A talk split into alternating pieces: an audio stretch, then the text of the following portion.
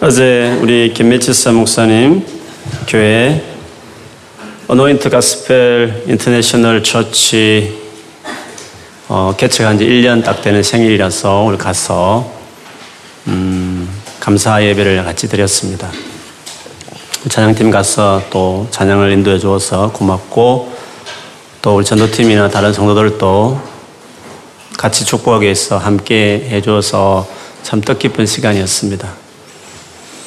저도 이제 모처럼 영어로 30분 설교를 했는데 뭐 할만 하더라고요. 그래서 아, 또저 격려하려고 은혜 받았다고 이렇게 하시기도 했어서 참 감사했는데 더더욱 감사한 것은 이제 마지막에 이제 보고를 쭉 1년 동안 어떻게 걸어왔는지를 교회에서 이제 프레젠테이션으로 적어줬는데 많은 행사들 가운데 우리 꾸미는 교회가 같이 해준 일들을 많이 언급하셨어요. 그래서 참 우리 교회가 한 교회를 우리는 그렇게 많이 안 한 것 같은데도 그들에게는 참 큰 일로 생각해 주고 있구나 이런 생각을 하면서 음, 참 감사, 더 감사하는 시간이었습니다. 런던에도 우리 선교사님들이 많이 계시지만 뭐 외학 선교든지 어떤 선교든지 간에 선교단체로 만약 혼자 오셨으면 과연 이런 식의 한 교회를 도와줄 수 있었을까 하는 생각을 하면서 이 땅에 있는 한인 교회들이 정말 선교를 해야 되는구나. 그것이 정말 한 교회를 더 잘 도와줄 수 있는 유리한 점이 많다. 이런 생각을 하면서 저희 교회가 더 선교하는 교회가 되어야 되겠다. 이런 생각을 더 하게 됐습니다. 어, 제가 생각하는 선교하는 교회 이렇게 할 때에는 한국에 있는 교회가 생각하는 선교하는 교회가 좀 다릅니다. 한국에서 소위 선교 많이 한다 하는 교회라고 말하면 그 교회의 재정을 얼마나 많이 선교비에 쓰느냐 이것으로 보통은 이야기 많이 합니다. 물론 여름에 뭐 단기 선교를 많이 보낸다 이런 것도 되겠습니다만 그런데 한국에 한인교 한국에 있는 교회들은 제가 생각한 전쟁터로 본다면 후방에 있습니다. 근데 저희 같이 이렇게 해외에 있는 한인 교회는 전방에 있는 교회라고 저는 생각해요. 최전방에서 싸우는 선교를 해내야 될 한인교회라고 생각을 합니다. 특별히 요즘 시대는 또 앞으로 더 그럴 거라 저는 생각해요. 이제는 선교의 지역이 아프리카나 밀림 지역이 아니라 물론 거기도 들어가야 되겠죠. 그런데 실제로 많은 선교해야 될 대상들은 거기 있는 분들이 나와 가지고 도시로 다 합니다. 한 나라로 본다면 다 도시로 젊은이들이 모이고 또 나라와 나라를 본다면 잘 사는 나라로 이제 나라 간의 이동, 이민화가 더 강해지는 것이죠. 그렇기 때문에 이제는 선교할 때는 못 사는 나라, 어떤 지역, 아프리카 이렇게 선교만 생각할 게 아니라 이제는 파리, 어, 런던, 뉴욕 이런 큰 대도시 안에 모여든 수많은 어, 전 세계 인종과 민족들을 선교해야 된다 이 생각을 많이 해야 합니다.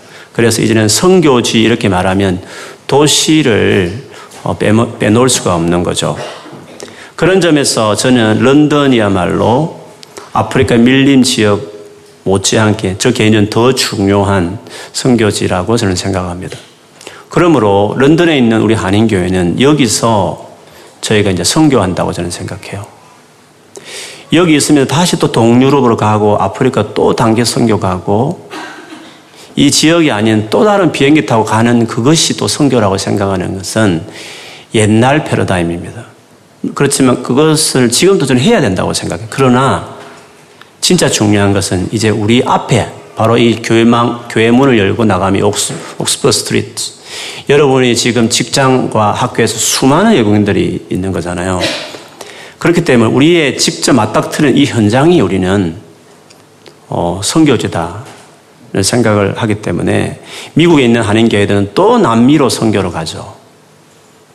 그 미국 안에 이미 도시에 많은 외국인들이 모여 살고 있기 때문에. 그래서 저는 우리 교회가 있는 이 런던 안에서 어떻게 선교하느냐 그게 우리 교회가 생각하는 선교의 중요한 방향입니다. 더구나 전 세계 도시가 그래도 다 중요한데요.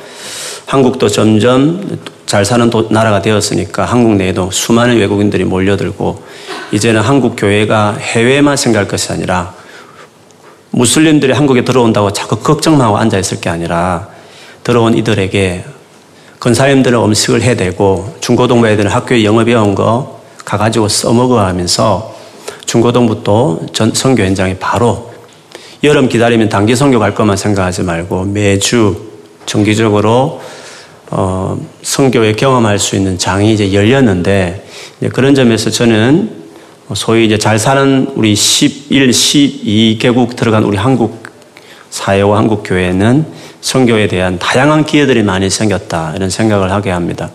뉴욕에 170개 언어가 뉴욕 안에 통용되지만 런던은 340개 딱 두 배입니다. 뉴욕보다도 더두 배로 다양한 데가 런던입니다. 그렇게 생각하면 전 세계 제일 다양한 사람들 모인 곳이 런던이기 때문에 그런 점에서 런던은 선교의 제일 중요한 도시입니다. 하나님께서 앞으로 선교를 위해서 제일 모델이 될 일은 런던에서 시작할 거라 저는 생각해요. 더구나 우리가 런던의 중심에 있고 제일 많은 젊은이들 그리고 가장 열정이 있던 한인 교회로서는 저희 교회의 역할이 좀 크고 그런 점에서 저는 가만히 있을 수가 없는 거죠. 이걸 생각해 보면. 그래서 어떻게 하든지 저희 교회가 선교하는 교회로서 어, 나가게 되기를 바랍니다. 근데 여러분, 우리 교회가 이제 선교한다고 할 때 여러분, 어, 우리 교회 재정을 선교비 얼마나 쓰느냐 이것으로 측정할 수 없습니다. 한국 교회는 그럴 수 있습니다. 물론 그것도 정확하지 않을 수도 있지만 그런데 물론 여러분 나 재정 우리가 보고 예산 잡겠지만 우리 교회 성교비라는 항목으로 잡은 금액이 우리 생각한 만큼 성교를 많이 외치는 교회만큼 그렇게 많지 않습니다. 어떤 분들은 성교를 외치는데 왜 성교비가 이렇게 적게 책정되어 있냐고 이렇게 생각할지 모르겠지만 그거는 생각을 좀 다시 해야 합니다. 후방에 있는 교회는 당연히 많은 물질을 후원하는 교회로서 그걸 할 수 있지만 전방에 있는 교회는 우리 교회가 생존하는 것 자체가 다 성교입니다. 예를 들면 방글라데시에 어떤 성교사님 계시고 거기서 교회를 세우고 어, 거기서 뭐 여러 가지 사역을 한다 칩시다. 그리고 그 선교사님이 쓰는 생활비도 다 성교비입니다. 그리고 그 교회가 건물이 없으면 빌려 쓰는 그 렌트비도 다 성교비입니다. 우리가 교회 사용하는 이 사용료도 한국에 봤을 때는 성교비입니다. 그리고 제가 받는 사례비도 성교비입니다. 전방에 있을 때에는 그 항목 가지고 말할 수 없습니다. 그러면 진짜 우리 교회의 성교와 현장에서 도시 안의 성교가 중요한 시대에서 우리 교회가 성교를 많이 하느냐 안 하느냐를 무엇으로 이제는 설명할 수 있느냐고 한다면 실제로 성교 현장에 있는 우리들 얼마나 성, 전도를 하느냐가 중요한 겁니다. 교회로 봤을 때는 토요 시내 전도에 얼마나 몇 프로의 성도들이 나오느냐가 우리 성교하느냐에 대한 평가 기준입니다. 그리고 우리 성도들이 직장이나 캠퍼스에서 그 수많은 무슬림 친구들과 직원들 있는데 그들에게 얼마나 복음을 전해내느냐가 성교를 좀 하느냐가 대한 평가 기준이 되어야 되는 겁니다. 그래서 이런 걸 볼 때에 우리 교회는 정말 성교를 많이 하는 교회인가? 라고 생각했을 때 상대적으로 다른 한인교회에 비해서는 그래도 성교를 많이 하려고 하고 또 뭐 전도 프로그램이라든 행사 있으면 많이 가려고 한다는 점에서 뭐 좀 더 많이 한다고 말할 수 있겠지만 그러나 제가 생각하고 또 우리 모두가 생각하듯이 그렇게 많은 성교를 사실은 하고 있는 건 아닙니다. 그러면 우리가 성교를 해내기 위해서 어떻게 해야 될까? 달리 말하면 왜 그러면 생각하는 만큼 성교하는 일에 어, 우리가 더 교회가 나가지 못했을까? 라고 했을 때 그거는 곧 우리 개인의 문제입니다. 여러분이 왜 토요 시내 전도를 안 오는가를 생각해 보면 그것이 우리 교회가 성교하지 않는 이유입니다. 성교라는 게 그냥 되는 게 아닙니다, 여러분. 즉 예수를 예수 믿으세요라고 전도들이 나눠주는 것뿐만 아니라 실제로 삶에서 복음을 나누는 일을 한다는 것은 그냥 되는 게 아닙니다.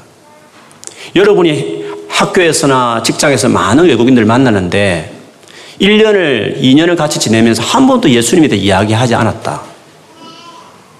복음을 전하지 않았다. 그러면 왜 그렇게 안 했습니까? 왜? 왜 복음을 안 전했습니까? 이건 저를 위한 질문이기도 합니다. 아마도 내 개인으로, 내 개인적으로 복음에 대한 확신이 없는 거죠. 이 복음이 얼마나 놀라운 것인지 내 스스로가 아이들도 잘 모르고 어, 있기 때문에 그럴 것입니다. 개인적인 것도 필요할 수 있습니다. 어쨌든 우리가 복음을 전하는 사람으로 개개인이 서고 교회적으로 봤을 때 현장에 있는 교회로서는 실제로 복음을 전하는 현장에 얼마나 몇 퍼센트의 성도들이 뛰어드느냐 그것이 우리 교회가 얼마나 선교하느냐 이것으로 이제 이야기할 수 있는 거죠. 그러면 왜 그렇지 못할까? 아니 다르게 말하면 어떻게 하여야 그러면 우리가 선교하는 일에 뛰어들 수 있을까? 일주일, 1년에 52주 주말이 있으면 52 중에 10분인 5주 정도는 전도 현장에 내가 나오는가? 주말을 정말 포기할 수 있는가? 부부끼리 결혼해서 우리 부부끼리는 주말은 주중에는 열심히 했으니까 주말에 우리까지 시간을 보냅시다 하고 자기들끼리 보내는 거 아니면 여보 그렇게도 하지만 우리 같이 1년에 몇 차례는 어, 전도하면서 주말을 보내시다 라고 말할 수 있는 부부 관계인가 하는 거죠. 휴가가 25, 25주면 한 달 좀 더 되는데 그 중에 한 주는 성교주에서 우리 보냅시다라고 부부가 한 마음이 될 수 있느냐는 거죠. 여러 가지로 생각해 볼 때에 성교를 위해서 우리가 산다는 것은 어, 우리 안에 어떤 결단과 헌신과 희생이 있어야 되는 것이거든요. 그래서 성교하는 교회로 성교하는 개인의 삶을 나아가기 위해서 우리 우리 안에 변화되는 과정이 필요해요. 어떤 변화가 있으면 그 변화를 한마디로 말한다면 거룩해져야 되는 것이에요. 뭔가 달라져야 되는 것입니다. 내 스스로의 삶이 달라져야 하는 것이죠. 이 변화라는 게 내 개인의 삶이 이 변화된다는 이 거룩함 과정이 어, 뭐 1, 2년으로 될 부분도 아닙니다. 예수님 본다. 예수님 합숙했는데 3년을 합숙했습니다. 3년의 그 공, 복음서에 나오는 예수님 제자들과 같이 보낸 시간이 사실은 사도행전 그 전도자를 만들기 위한 필요한 시간들이었지 않습니까? 그래서 제자 훈련은 초급 중급, 고급 늘 말하지만 그런 게 아니고 사랑의 오카노 목사님 제자 훈련처럼 뭐 제자반 원투 나중에 사역반이 끝이잖아요. 사역반 졸업했다 해서 그럼 제자가 됐냐? 성경 공부를 알고 성경 공부를 잘 인도하는 사람은 됐을지 모르지만 제자라고 말하는 것은 예수님의 제자라고 말하는 것은 전도자입니다. 전도를 해야 제자인 것입니다.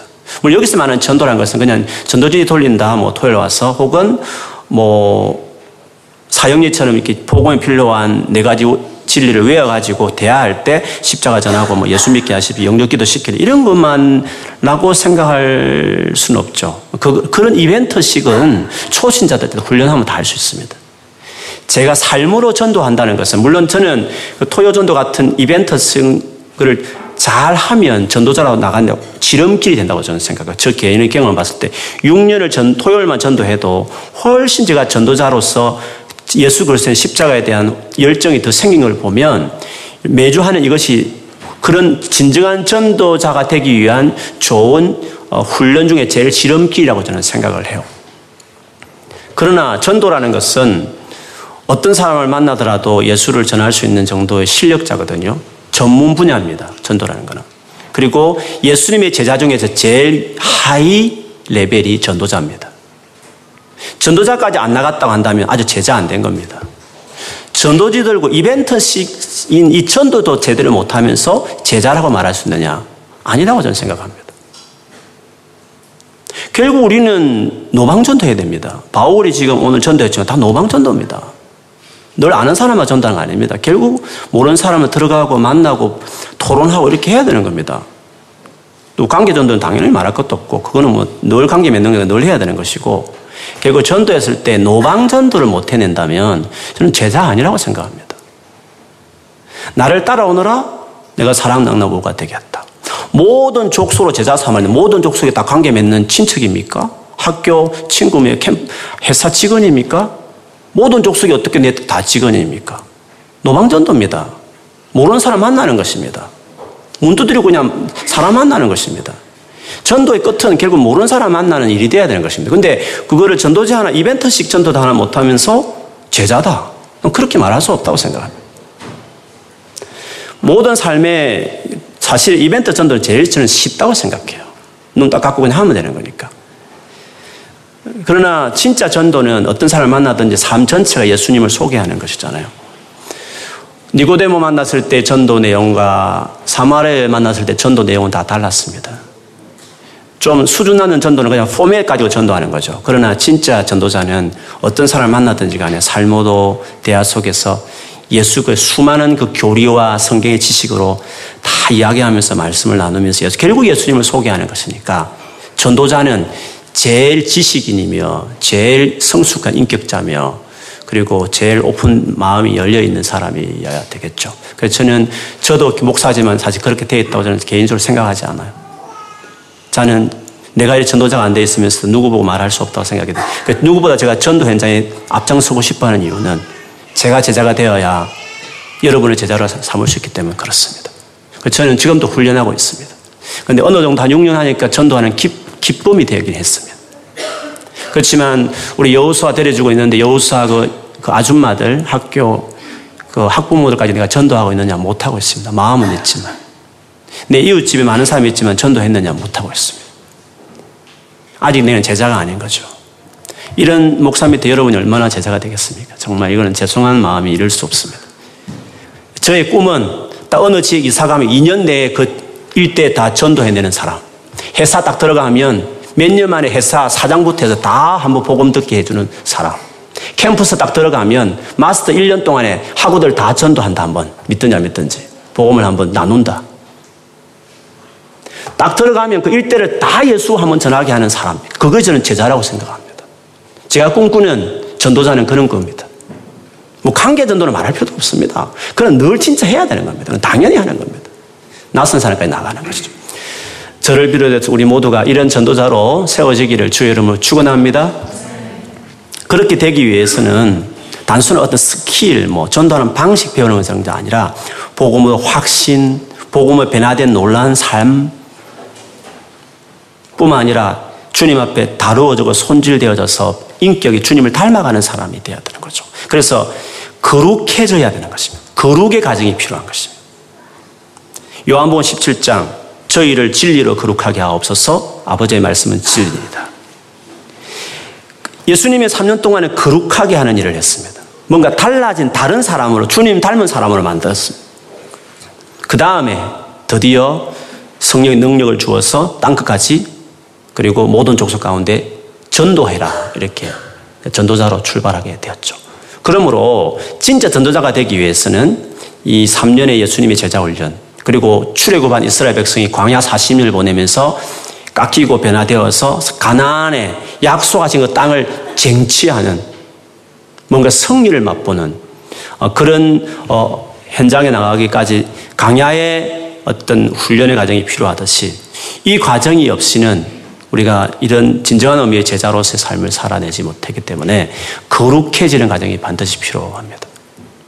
그래서 이 젊은 날 20대는 거룩한 삶을 세우는 데 자기 삶을 들여야 합니다. 더불어 여러분의 어떤 스테이지를 만들기 위해서 기술, 실력을 당연히 익혀야 되는 건 말할 것도 없고 그러나 실력이냐 아침에 큐티냐고 말할 때 큐티가 더 중요한 것입니다.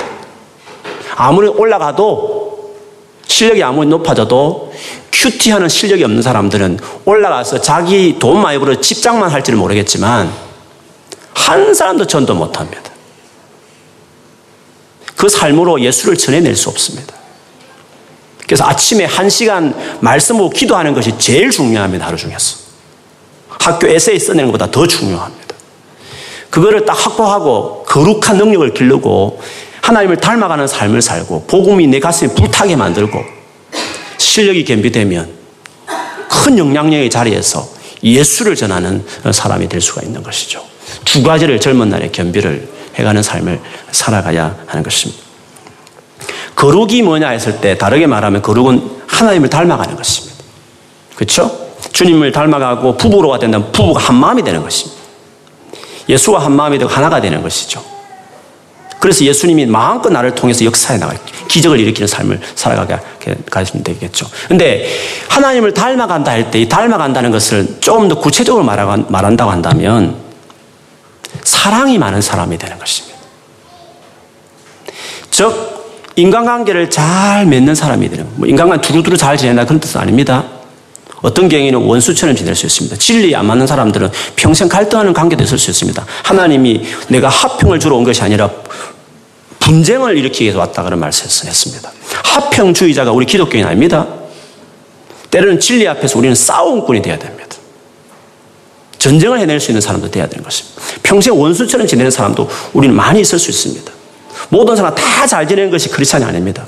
쓸데없이 싸우는 거 말고 진리 앞에서는 미움을 받고 싸우는 것도 필요한 것이거든요. 그러나 그럼에도 불구하고 적어도 인간관계 안에서 사랑해내고 품어내고 하나를 이룰 수 있는 것이 거룩한 사람의 특징입니다. 왜냐하면 하나님 자체가 세 분임에도 한 분이잖아요. 삼이지만 일체잖아요. 관계에 있어서 확실한 명수입니다. 그 형상을 우리가 지어졌기 때문에 우리가 그 하나님을 닮았다고 했을 때는 하나님처럼 완전히 하나를 이룰 수 있는 실력자가 그게 하나님을 닮은 것이거든요.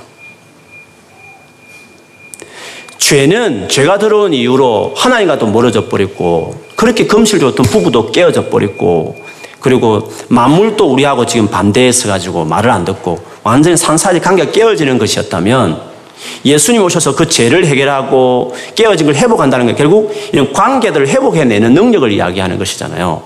그래서 결국 거룩이 뭐냐고 했을 때 사랑해내는 능력을 이야기하는 것입니다. 여기 가서도 부딪히고 저기 가서 부딪히는 사람들은 거룩하지 않아서 그렇습니다. 세상에는 거룩하지 않아도 실력이 있으면 잘해낼 수 있어요. 그러나 하나님 나라 일에는 거룩하지 않으면 쓰임 받을 수 없습니다. 저에게도 끊임없이 말하지만 너 아내하고 니하고 하나를 이루지 못하면 너는 큰 사역을 할 수 없다. 제, 제 가장 큰 숙제는 아내와 정 하나 되는 데 있습니다. 이 정도에도 실력, 이 정도에도 영향을 미치지만 네가 아내하고 하나 더욱 하나 되어지고 가족 안에도 하나를 만들고 네 주변의 리더가 하나를 만들어내면 네는 엄청난 일을 하게 될 것이다. 거룩한 삶을 일궈내야 된다.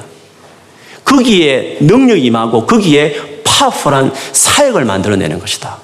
그게 주님이 제 끊임없이 이야기하는 것입니다. 혼자서 열심히 전다고 열심히 열심히 하면 사역이 어느 정도 되지만 관계를 만들어내는 이런 실력자가 되지 않으면 주의 사역을 할 수 없는 거죠. 내가 얼마나 거룩한지는 가족 관계를 얼마나 잘 맺고 있는가. 교회 안에서 내 셀 안에서 얼마나 관계를 잘 맺은 사람인가. 그걸 딱 보면 우리 실력을 알 수 있습니다. 그것이 우리 안에 필요한 훈련인 거죠. 근데 이 거룩이라는 게 다 필요하지만 왜 그러면 우리 사람들이 거룩한 삶이 안 되어 가느냐면 왜 삐죽삐죽하고 판단하고 정죄하는 일만 각이 서 있고 이렇게 품어내고 이해하고 헌신하고 사랑하는 것이 내 속에 이렇게 속이 좁으냐면 근본적으로 사랑이 없어 그런데 왜 그러면 예수를 믿어도 사랑 있는 사람이 안 될까 했을 때 그 이유는 딱 하나입니다. 순종하지 않아서 그렇습니다. 거룩해지는 것은요, 순종을 통해 되는 겁니다. 순종이 왜 순종이 중요하냐면 거룩하게 하는 것은 하나님이 하는 겁니다. 우리를 하나님 사람 만드는 것은 하나님이 우리를 하는 겁니다. 근데 하나님 우리를 거룩하게 만들 때에는 마치 수술로 예를 들면 칼을 배를 째고 그 갈라내는 거거든요. 불순물 떼내는 거 아닙니까? 근데 하나님의 거룩의 과정은 우리식으로 비유하면 마취해 주지 않고 수술하는 겁니다. 어떤 사람들은 그렇게 생각해요. 나의 더러운 것들을 마취해가지고 그냥 나도 모르는 사이에 바뀌어지기를 바라는 거룩함을 생각해요. 갑자기 기도하는데 탁 일어서는데 천사가 되어버린 것입니다. 뭐 그런 식으로 생각해요. 우리는 그런 은혜를 구하죠. 불을 주세요. 그러면 막 이 지긋한 고민하고 마음 아려 이런 거 없이 그냥 될 것처럼 생각해요. 그렇지 않습니다. 하나님 우리를 바꿀 때는 마취 안 주고 수술대에서 배를 째내는 것입니다. 너무 아프죠. 그래서 수술 받다가 뛰쳐나 버리잖아요. 그래서 또 하다가 또 어느 시간 되면 또 문제 또 직면하죠. 이 못된 사람 만났는데 또 회사 옮기면 그게, 그게 또 못된 사람 만나는 것입니다. 계속 같이 방황되는 것입니다. 그래서, 근데 순종하는 사람은 꼭 참아내는 거잖아요. 순종하면 다듬어냅니다. 하나님이 손질해내는 것입니다. 그래서 여러분이 집에 있을 때 부모에게 순종하는 순종의 그 태도를 배워야 되고, 회사 가든지 어디 가든지 권위자에게 순종하는 사람이 되지 않으면 거룩해질 수 없습니다. 계속 혼자 툭툭툭 나가는 것입니다. 거룩해지기 위해서 제일 중요한 attitude는 순종입니다. 그렇게 순종하면 하나님이 막 빚어냅니다. 깎아냅니다. 회사에나 학교에서 진짜 말 같지 않은 못된 사람 만났잖아요. 그 하나님 훈련시키려 보낸 겁니다. 물론 그놈이 못된 거는 맞아요. 그러나 그 관계 속에서 왜냐하면 이 교만함, 이 아집, 내 밖에 모르는 이 기기적인 것들은 한번 독한 사람 만나야 돼요. 거기서 진짜 인 간성을 말살당한 같은 고통을 당하고 이러면서 내가 납작해지는 것이에요. 그 수술이에요. 칼이죠, 그 사람들이. 근데 그거를 한 받아내면 그때마다 내가 스스로가 자기를 우울하게 생각을 하나님 가서 기도하고 또 참아내면서 딱 지나고 보면 가슴 아리 하면서 좀 몇 년을 지나잖아요. 그러면 훨씬 부드러운 사람이 돼요. 그리고 정말 넉넉한 사람이 될 수 있어요. 환란은 인내를 인내는 연단을 연단은 소망을 이루는 사람으로 되죠. 베드로전서 1장 22절에 보면 이런 말씀입니다. 진리를 순종함으로 너희 영혼을 깨끗하게 하여 보세요. 진리를 순종함으로 순종입니다. 순종함으로 깨끗하게 되는 겁니다. 깨끗한 것이 거룩한 것 아닙니까? 하나의 말씀에 순종해내는 사람이 되어야 깨끗해지는 것입니다. 저 개인적으로 삶을 돌아보면 대학 시절에 4년 동안 열심히 말씀 공부했습니다. 사역에 많은 어려움도 있었지만 잘 참아내고 인내하고 견뎠습니다. 그리고 여기 목회하면서도 가슴 아래 한 적도 많았지만 잘 참아내려고 기도하면서 몸부림쳤습니다. 물론 서툰 것도 많아 있었습니다. 근데 그 모든 과정을 통해서 옛날 비해서 훨씬 저 개인이 저 봤을 때 인격적으로 더 사람을 사랑해낸 사람은 잘한 것을 볼 수 있습니다. 지금도 많이 부족합니다. 하나님 그래서 계속 저에게 요구합니다. 계속 제가 순종하면 훨씬 더 거룩한 사람이 될 것이고 저는 더 powerful한 사역을 하나님 맡기는 사람이 될 거라고 저는 믿습니다. 저는 지금 몇 년의 기간을 준 중요한 제 인생의 중요한 타이밍으로 생각합니다.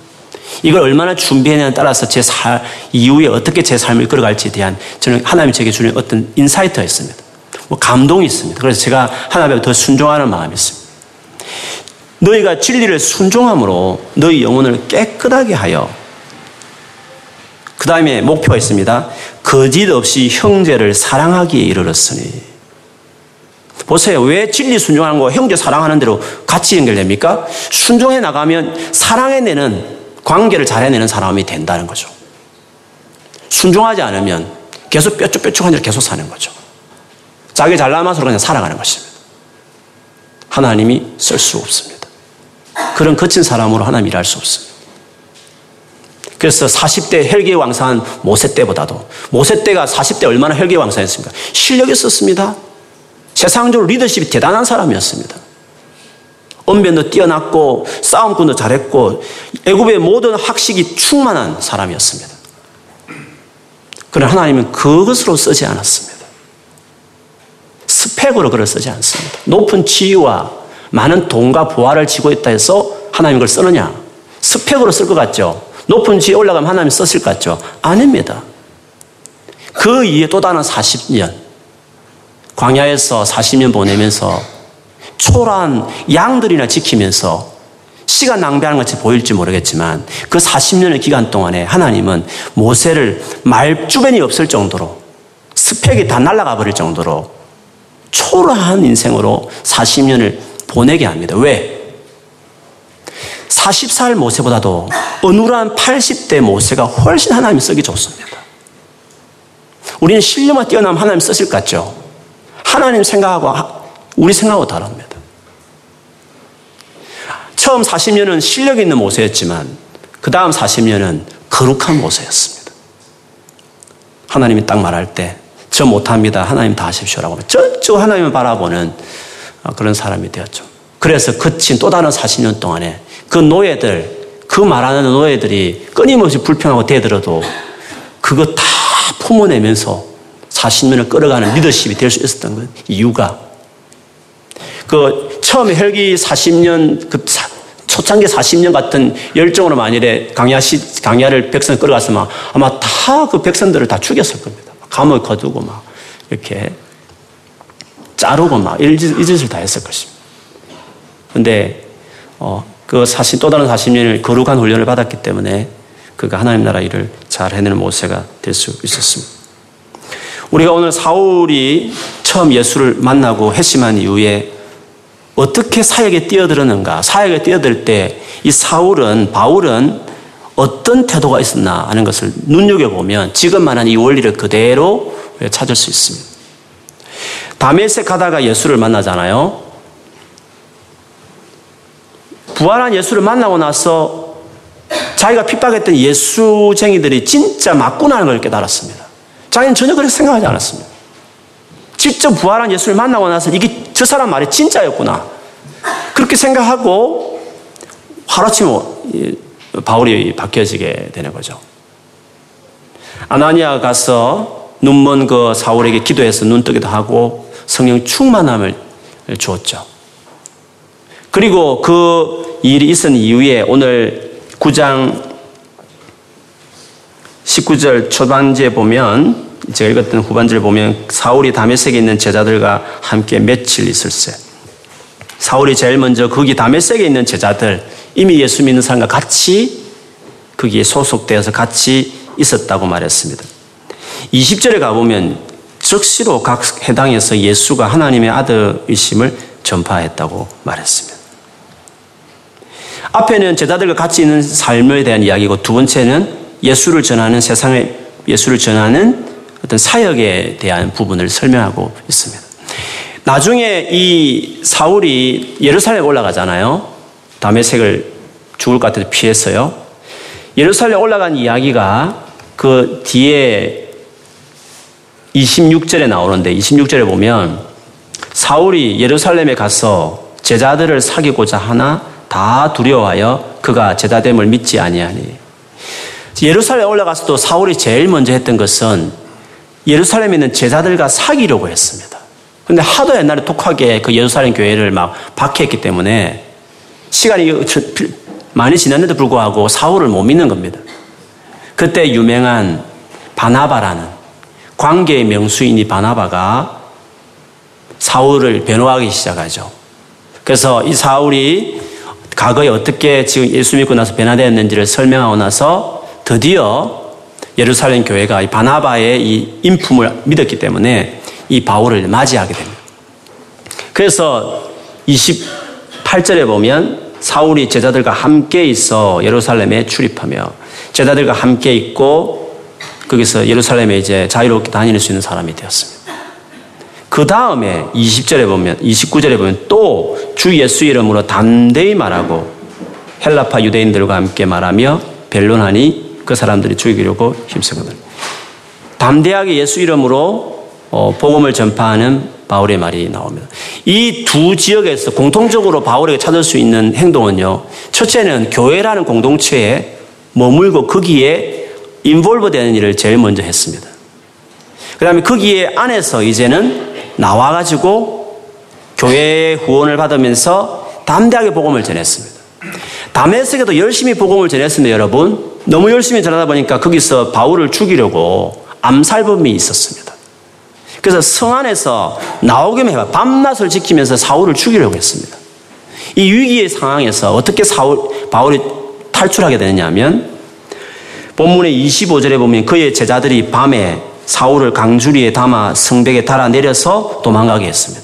즉, 그 다메섹에 있는 교회들이, 교회 성도들이 바울을 보호하고 목숨 잃지 않게 도와줘서 이제 나가게 한 것이죠. 예루살렘에는 또 어떻습니까? 그 뒤에 예루살렘 또 올라갔는데 거기서 두 주 정도 머물게 되는데 거기서도 바울이 열심히 복음을 전하죠. 그랬더니 또다시 바울을 죽이려고 했다는 거죠. 그랬을 때 이 바울을 누가 지켜주느냐 하면 30절에 보면 형제들이 이것을 알고 가일사라 저 해변가에 있는 도시로 그를 데리고 가고 거기서 배 타고 원래 고향인 다소로 보냈다는 거죠. 교회가 결국 바울을 지켜주고 보호하고 이렇게 어, 함께 했던 역할을 끝까지 한 것을 볼 수 있습니다. 무슨 말이냐면 하나님 나라를 위해 살아가는 사람은 교회 중심입니다. 바울은 처음부터 교회에 머물러 했고 사기를 했고 거기서 잘 되어졌을 때 그 백그라운드 속에서 사역을 위해서 헌신했고 또 헌신할 때 위기의 상황, 죽임의 위기에 있을 때 그 교회가 끝까지 그를 보호하고 지켜줬습니다. 그 이후에 바울이 계속적으로 보면 알겠지만 그는 선교할 때도 안디옥 교회에 파송을 받았던 선교했고 선교 마치 와서 꼭 교회에 와서 보고하면서 다시 교회 입장을 듣고 예루살렘 교회 하나 되기 위해서 끊임없이 노력하면서 교회 중심의 선교를 끝까지 했던 것을 볼 수 있습니다. 그런 점에서 하나님 나라라는 것은 혼자 돈 많이 벌어서 내가 선교한다. 선교사님 많이 돕겠다. 이런 생각들을 할 수 있거든요. 그러나 혼자 선교하는 거 아닙니다. 선교비는 교회에 헌금을 넣고 교회가 선교하게 해야 되는 겁니다. 내가 내 이름으로 어떤 선교사를 많이 돕는 것은 내 이름을 드러내는 겁니다. 그거는 교만한 생각입니다. 교회는 선교 헌금 안 내면서 자기가 보는 것을 누구 선교사님 계좌로 넣는다. 그거는 그 선교사님의 보시 내가 돌보는 내가 하듯이 내 이름을 드러내는 것이라는 거죠. 그 선교라는 것은 교회가 하게 하는 것입니다. 교회 성경을 내고 교회가 교회 이름으로 그를 돕게 나 이름은 드러나지 않게 하고 교회가 이름이 드러나게 해줘야 하는 거죠. 물론 더 역량이 더 되면 개인적으로 더 도울 수 있지만 제가 지적하고 싶은 것은 교회에서는 성경을 안 하면서 자기가 별도로 자기 혼자 하겠다는 걸 생각을 하는 사람들은 하나님 나라 일을 어떻게 생각하냐면 교회를 통해 한다고 생각하지 않고 교회를 배경에서 내가 그냥 성교한다 이렇게 생각을 한다는 거죠. 그러나 어디에 봐도 성교의 원칙 하나님 나라 원칙은 항상 커뮤니티 공동체를 통하고 나는 그것을 따라가면서 속속된 가운데서 성교해내고 복음을 전하는 일들을 하는 것이죠. 바울 역시도 그렇게 성교했다는 것을 계속 볼 수 있습니다. 근데 여기서 바울이 교회를 먼저 공동체를 통해서 사역을 나, 나아가는 것이잖아요. 공동체라는 것은 관계거든요. 관계. 관계라는 것은 그렇게 하면 관계를 맺어낼 수 있는 것이거든요. 그래서 관계 훈련, 셀 안에서 티격거린 거라는 거, 교회 에서 티격거린 것들을 그 에이 싫다 하면서 수근거리면서 관계 안 맺은 사람들은 죄송하지만 하나님 나라에 쓰임 받을 수 없어요. 어떤 회사의 유명한 직원은 될지 모르겠지만 하나님 글을 쓸수 없어요. 하나님이란 하나님은 당신 당신 자체가 삼위 세 분이 한 분인 그분이듯이 그 하나님 나라 일이라는 것은 항상 셋이 하나를 이루는 연합을 통해서 하나님 나라 일어나기 때문에 관계 훈련을 되지 않으면 주의 나라를 할 수 없는 것이에요. 그래서 교회가 중요한 겁니다. 교회 생활을 잘 해내는 사람이 되어야 하나님 나라를 해낼 수 있는 것입니다. 즉 거룩을 통해서 관계 훈련을 받고 그 관계 훈련이 잘 된 하나의 모델이 교회 생활이고 교회 중심이 되어서 교회 후원을 받아서 이제 사역으로 나가게 되는 것이거든. 바울은 그 수순을 그대로 밟는 거죠. 여러분 이 바울이 얼마나 성교에 열정이 전도 열정이 있는 사람인지를 오늘 본문만 봐도 그대로 드러납니다. 그가 다메섹에 갔잖아요. 다메섹 갔다가 그다음 나중에 예루살렘으로 가잖아요. 강주리에 몸을 싣고 이렇게 피해 가지고 가잖아요. 근데 이 다메섹에서 예루살렘 갈 때까지 시간이 얼마나 걸렸냐면 3년이 걸려요. 오늘 본문에 보면 다메섹에 있다가 복음 전하다가 탈출해 가지고 예루살렘 바로 갔다고 되어 있는 거잖아요. 근데 오늘 본문에 보면 9장 23절에 보면 여러 날이 지내매 여러 날 이렇게 되어 있습니다. Many days had gone by. 영어 성경 여러 날들이 지났다고 되어 있는데 이 여러 날이라는 것이 3년입니다. 갈라디아스 1장 17절 19절에 보면 이 부분을 이렇게 설명했습니다. 나보다 먼저 사도된 자들을 만나려고 예루살렘으로 가지 아니하고 무슨 말이냐면 예수 믿자마자 담에서 예수 믿자마자 바로 예루살렘 가지 않았다는 것입니다. 예루살렘 가지 아니하고 어떻게 했냐 아라비아로 갔다가 다시 다메섹으로 돌아왔노라. 그 후 3년 만에 내가 개발을 만나려고 예루살렘에 올라가서 그와 함께 15일, 즉 두 주를 머무는 동안 주의 형제 야고보 외에 다른 사도들을 보지 못하였노라. 그러니까 초창기 때 3년 동안에는 예루살렘 안 갔다. 3년 후에 갔다. 가더라도 두 사도만 만났다. 그 이야기를 갈라디아에서 했습니다. 그런데 그러면 3년 동안에 예루살렘 안 가고 원래 예루살렘 출신인데 예루살렘에 살았고 물론 다섯 출신이지만 고향도 간 것도 아니고 예루살렘 간 것도 아니고 왜 다메섹만 거기서 3년을 보냈냐는 거죠. 근데 유일하게 여기서 하나 알 수 있는 것은 아라비아로 갔다는 겁니다. 아라비아라는 것은 다메섹 동남쪽에 있는 그 광야거든요. 거기 3년을 그 다메섹과 아라비아 이 지역을 하여튼 그 두 지역을 언급할 뿐인데 그 헛되서 3년을 지냈다는 거죠. 그래서 많은 분들이 생각하기를 바울이 회심한 이후에 어 아라비아 강야에서 수도원처럼 언둔 생활을 했을 거다. 그래서 거기서 묵상하고 기도하면서 사역을 정비하고 그래 해서 아라비아 3년 보냈던 것처럼 우리도 예수 믿고 난 이후에 묵상하고 기도하면서 이렇게 은혜롭게 하나님과 일대일 시간을 잘 보내 이런 동기부여식으로 설교를 할 때가 있거든요. 그러나 여러분 이 3년의 기간을 아라비아에서 보냈다. 성경에 되어 있지 않습니다. 3년 만에 예루살렘 갔다는 말만 했지 아라비아 강야에서 3년을 보냈다고 성경은 말하지 않습니다. 그냥 아라비아에 갔다가 다시 다메스로 돌아왔느니라 그 후 3년 만에 했기 때문에 꼭 아라비아에서 3년을 보냈다고 성경에 기록되어 있죠. 이건 하나의 갈설이죠. 또 하나 이 부분과 관련되어서 말하고 있는 고린도후서 11장인데요. 고린도후서 11장 32절에 보면 그 앞에 보면 막 여러 가지 자기 고난 받은 이야기를 시리즈를 쭉 설명하다가 한 가지 이 사건을 이야기, 오늘 본문과 비슷한 거죠. 3, 11장 32절 35절에 보면 다메섹에서 다메섹 이야기가 나옵니다. 아레다 왕의 고관이 나를 잡으려고 다메섹 성을 지켰으나 나는 광주리를 타고 들창문으로 성벽을 내려가 그 손에서 벗어났노라 라고 이야기했습니다. 근데 오늘 본문은 좀 다른 건 오늘 본문은 유대인들이 바울을 잡으려고 다메섹 성을 지켰습니다. 근데 고린도 후서에는 아레다 왕이라는 아레다 왕이 자기 고관 밑에 있는 신하들을 보내서 바울을 잡으려고 했다는 거죠. 그러면 우리가 이제 종합한다 보면 아레다 고린도후서는 아레다라는 나라 왕이 신하들을 보냈고 오늘 사도행전에는 유대인들이 자기를 어, 예수 믿는 사람을 잡으러 오는데 와가지고 갑자기 예수를 변호하니까 유대인들 싫어가지고 이 사울을 죽이려고 한 것 아닙니까? 그러면 이 두 개가 어떻게 맞느냐는 거죠. 종합한다 보면 아레다 왕하고 지금 유대 이 유대 공동체가 한 몸이 돼가지고 사울을 같이 잡으려고 했다는 것을 우리 생각할 수 있는 거죠. 그런데 우리가 지금 생각할 수 있는 게 아레다 왕이 왜 나왔지? 유대인들이 시리에서 잡으려는 건 이해가 되는데 왜 아레다 왕이 바울을 잡아 죽이려고 같이 동조했을까 하는 거죠. 이 아레다 왕이 왕국이 어디냐면 아라비아 강야에 있는 겁니다. 그러면 바울은 회심한 이후에 다메섹과 아라비아 있는 아레다 왕을 왔다 갔다 하면서 복음을 전한 겁니다. 아레다 왕국은 별로 크지도 않습니다. 근데 거기서 열심히 복음을 전하니까 아레다 왕국에도 문제가 되고 그리고 다메섹 와서 또 복음을 다메섹도 문제가 되는 거예요. 다메섹에도 열심히 복음을 전했다는 흔적이 어디 나오느냐면 25절에 보면 그의 제자들이 밤에 사울을 그의 제자, 그가 누굽니까? 바울입니다. 다메섹에 바울의 제자들이 있었다는 겁니다. 자기가 탈출할 때 이 제자들이 도왔다는 거죠. 그러면 다메섹에서도 열심히 복음을 전하고 거기서도 사람들을 길렀다는 것을 이야기하는 거죠. 그렇다 본다면 종합한다 본다면 아라비아 강야에 가서 언둔 생활한 게 아니라 거기서 복음 전하게 거직을 간 겁니다. 그리고 또 거기서 또, 또 와서 다메섹에 와서 또, 또 복음을 전한 겁니다. 바울은 회심한 이후에 언둔 생활한 적 없습니다. 그는 계속적으로 복음을 전한 일을 했습니다. 교회의 후원을 받으면서. 그럼 평생에 한 번 돌이킨 이후에 열심히 복음을 전한 사람이 됐습니다.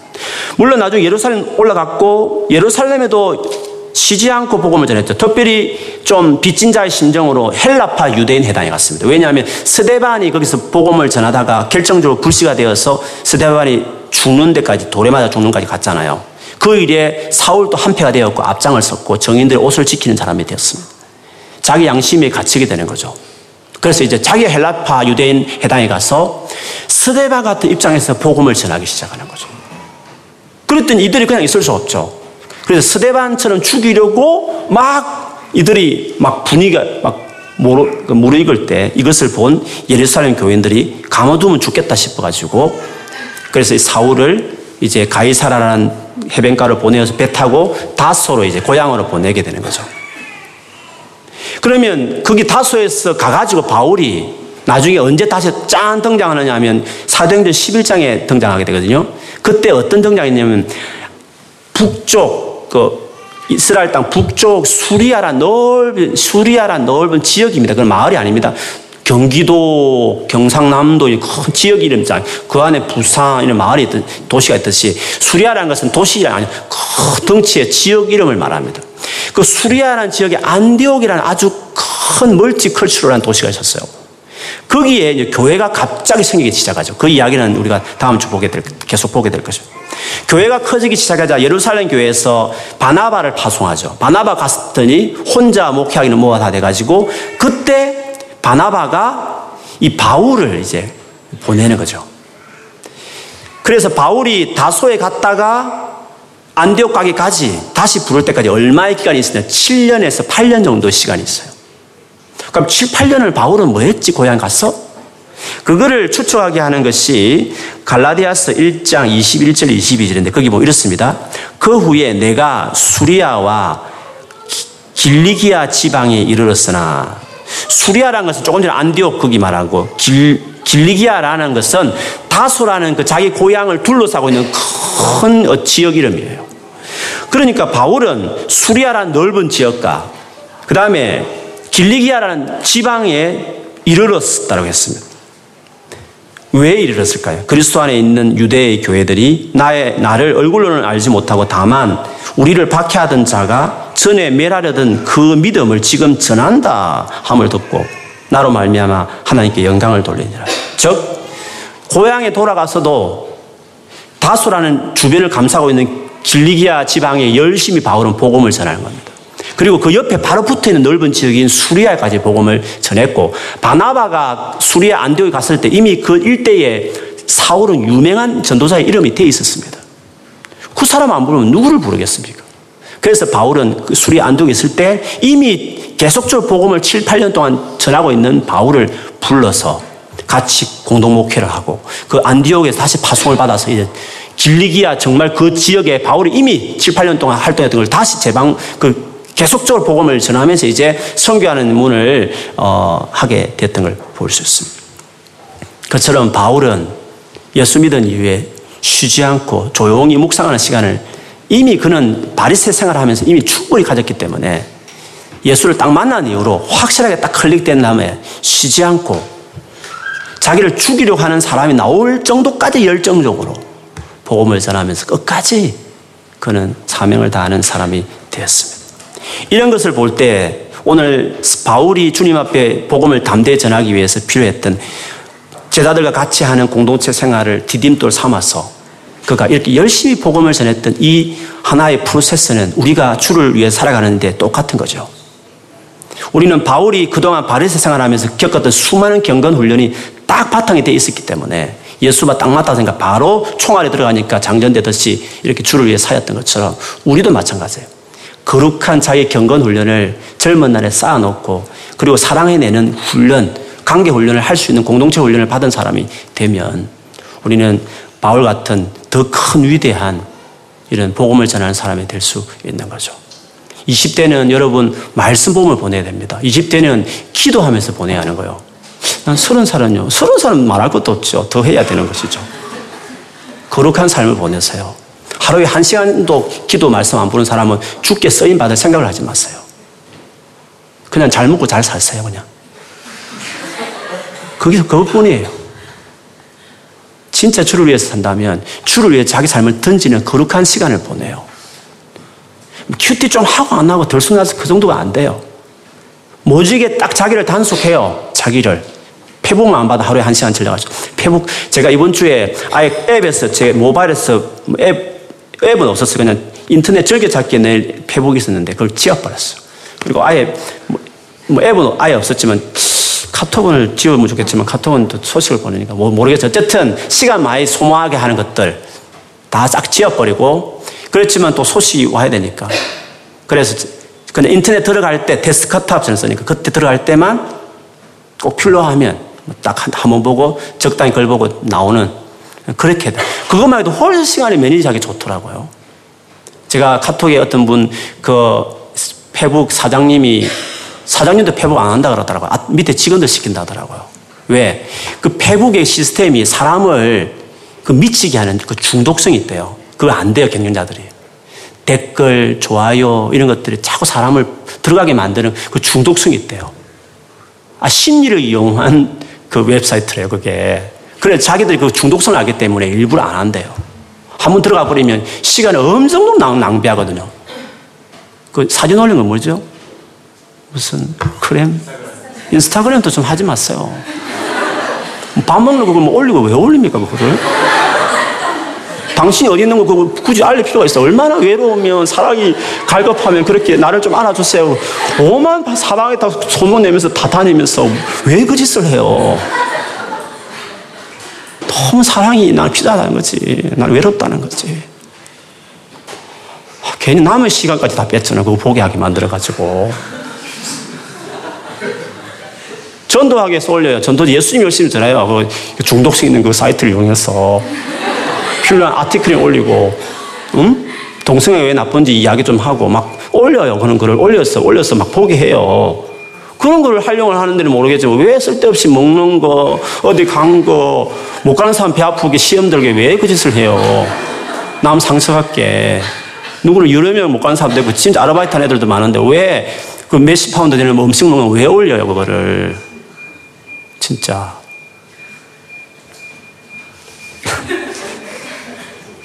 시간 낭비하지 마세요. 다 끊어드세요. 거 복음을 위해서 다 썼어요. 예? 그렇게 해서 시간 딱 전략해서 열심히 성경 봐요. 기도해요. 인생 짧습니다. 주를 위해서 쓰임 받았어요. 거룩하게 젊음을 보내요. 시간 낭비하지 말고. 그것이 또 실력을 쌓아요. 열심히 공부하고 직장에서 정말 갈고 닦았어요. 피 터진 경쟁성. 하나님 가까이 하면 아이도 더 줄 거예요. 그래서 거기서, 거기서 영양적인 자리에 취했어요. 주를 위해서 우리가 담대히 복음을 전하는 사람이 되지 않겠어요? 없는 인생을 그렇게 살아내는 여러분 되기를 주의 이름을 축원합니다. 아멘. 우리 기도하겠습니다. 주여 페북을 하지 않게 하시고 인스타그램들 안 하게 하시고 거룩은 여러분 다른 거 아닙니다. 시간 게임입니다. 제가 늘 말하죠. 자기 생명을 바친다는 것은 여러분 생명이 시간이 모여서 생명 아닙니까? 60, 64 살아갈 것은 60년의 시간인 겁니다. 하루에 한 시간을 바친다는 것은 여러분 생명을 바친, 주님께 내 몸을 바친다는 것은 시간을 바치는 거예요. 어렵지 않습니다. 한 시간 큐티 안 하는 사람은 한 시간도 안 바치는 거예요. 그래서 하루에 시간을 드리고 주를 위해 사십시오. 오늘 기도하면 하나님 나를 거룩하게 더 세워서 주님 진리로 더 살아가고 순종하고 따라서 정말 많은 사람을 품어내는 공동체적인 사람이 되어서 좀 폭발적으로 적시 담대하게 복음을 전하는 사람으로까지 사역까지 나가는 사람이 될 수 있도록 나를 해달라. 우리 같이 한번 짧고 굵게 같이 기도하겠습니다. 하나님 아버지 오늘 우리 사랑하는